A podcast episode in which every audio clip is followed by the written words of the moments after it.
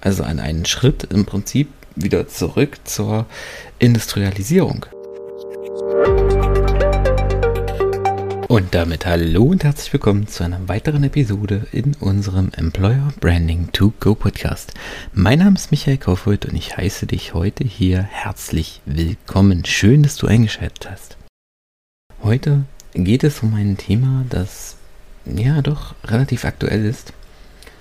Äh, und zwar ich weiß nicht, ob du es mitbekommen hast, aber vor etwa drei Wochen hat das Bundesarbeitsgericht, übrigens hier in Erfurt, ähm, entschieden, dass es für Arbeitgeber verpflichtend ist, die Arbeitszeit ihrer Mitarbeiter zu erfassen und zu kontrollieren. Damit greift das ähm, Bundesarbeitsgericht ein Urteil des Europäischen Gerichtshofs auf und bestätigt letztendlich diese Entscheidung äh, das sogenannte Stechuhrurteil. Und das ist erstmal eine wegweisende Entscheidung, denn vorher stand es vielen Arbeitgebern immer noch frei, ähm, beispielsweise mit einer sogenannten Vertrauensarbeitszeit zu arbeiten. Das heißt, es sind zwar 40 Stunden erstmal vereinbart im Arbeitsvertrag, aber ob der Mitarbeiter die wirklich arbeitet oder ob er 80 Stunden braucht oder eigentlich nur 25 arbeitet, das war erstmal dem Mitarbeiter überlassen. Wichtiger war, dass hier die äh, Ergebnisse erzählt werden, die vereinbart sind. Und das ist genau der Punkt. Also, na klar, ich weiß, es geht nicht in allen Bereichen.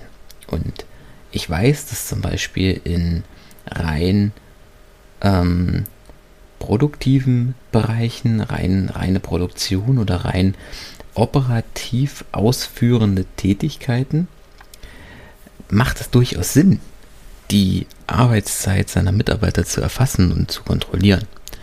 Ähm, klar, also alles, was rein administrative, rein produzierende, reine Dienstleistungsbereiche sind, da macht das durchaus Sinn. Aber wir vergessen, wir haben ja immer noch einen, einen riesigen kreativen Bereich. Gerade als die Corona-Pandemie angefangen hat, gerade als die Corona-Krise so richtig in Fahrt gekommen ist, konnte, konntest du eigentlich an allen Ecken und Enden das ganze Thema Remote-Arbeit, Digitalisierung, New Work und all, all diese neuen schönen Begriffe und Floskeln äh, lesen. Und auf der anderen Seite koppeln wir jetzt die Arbeits, Arbeitsleistung, das Geld, das Ergebnis letztendlich wieder an die Zeit. Also an einen Schritt im Prinzip wieder zurück zur Industrialisierung. Denn in vielen, sage ich mal, auch kreativen Bereichen, also sei es in meinem Bereich, im Bereich Marketing, sei es ähm, in, in Bereichen wie der Entwicklung, der ganzen, dem ganzen Software- und IT-Bereich, da hat das mit reiner ähm, Zeit, steht dort in keinem Verhältnis. Ich kann 40 Stunden unproduktiv sein und äh, eigentlich nicht vorankommen.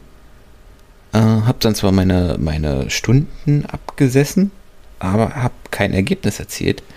Oder ich arbeite äh, mehrere, ich arbeite in mehreren intensiven 90 Minuten ähm, Arbeitssessions und erziele, mein, erziele meine Ergebnisse oder erziele überdurchschnittliche Ergebnisse, aber habe unterm Strich nur, keine Ahnung, 30 Stunden gearbeitet. Also gerade in, in, in diesen Bereichen steht Zeit und Leistung, Zeit und Ergebnis in keinem Verhältnis. Ja, ähm, ich weiß, dass dieses ganze Thema Vertrauensarbeitszeit und wir müssen das nicht erfassen, auch zu einigen schwarzen Schafen geführt hat. Also gerade in äh, vielen Bereichen, sei es jetzt äh, Top-Management oder so Bereich Investmentbanking, ähm, große Wirtschaftskanzleien, wo die Leute auch 60, 70, 80 Stunden im Monat arbeiten, äh, in der Woche arbeiten. Äh, und das völlig ähm, ja völlig außer, außer, außerhalb der Norm ist. Also das sind dann auch so diese schwarzen Schafe, die es letztendlich dann wieder notwendig machen, dass man sie kontrolliert. Aber auch, auch das geht in die, in die völlig falsche Richtung, denn das ist irgendwo auch durch den Fokus auf Zeit ähm, begründet. Weil dann geht man davon aus, dass jemand, der in der Woche 65 Stunden arbeitet, ja, also super erfolgreich sein muss, weil er ja die meiste Zeit seines Lebens in seinem Job verbringt. Aber das ist ja Schwachsinn.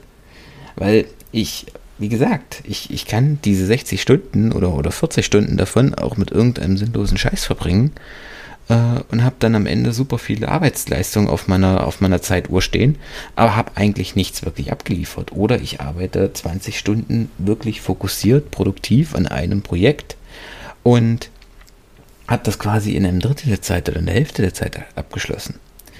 Also, ich weiß nicht, mich würde interessieren, wie stehst du zu diesem Projekt, zu dieser Entscheidung vom Bundesarbeitsgericht, dass Arbeitgeber jetzt wieder dazu verpflichtet sind, die Arbeitszeit ihrer Mitarbeiter zu erfassen. Ich finde, hier ist eindeutig ein Umdenken auch seitens der Wirtschaft, seitens der Politik notwendig. Mich würde interessieren, wie stehst du dazu? Okay, das soll es an dieser Stelle für heute gewesen sein.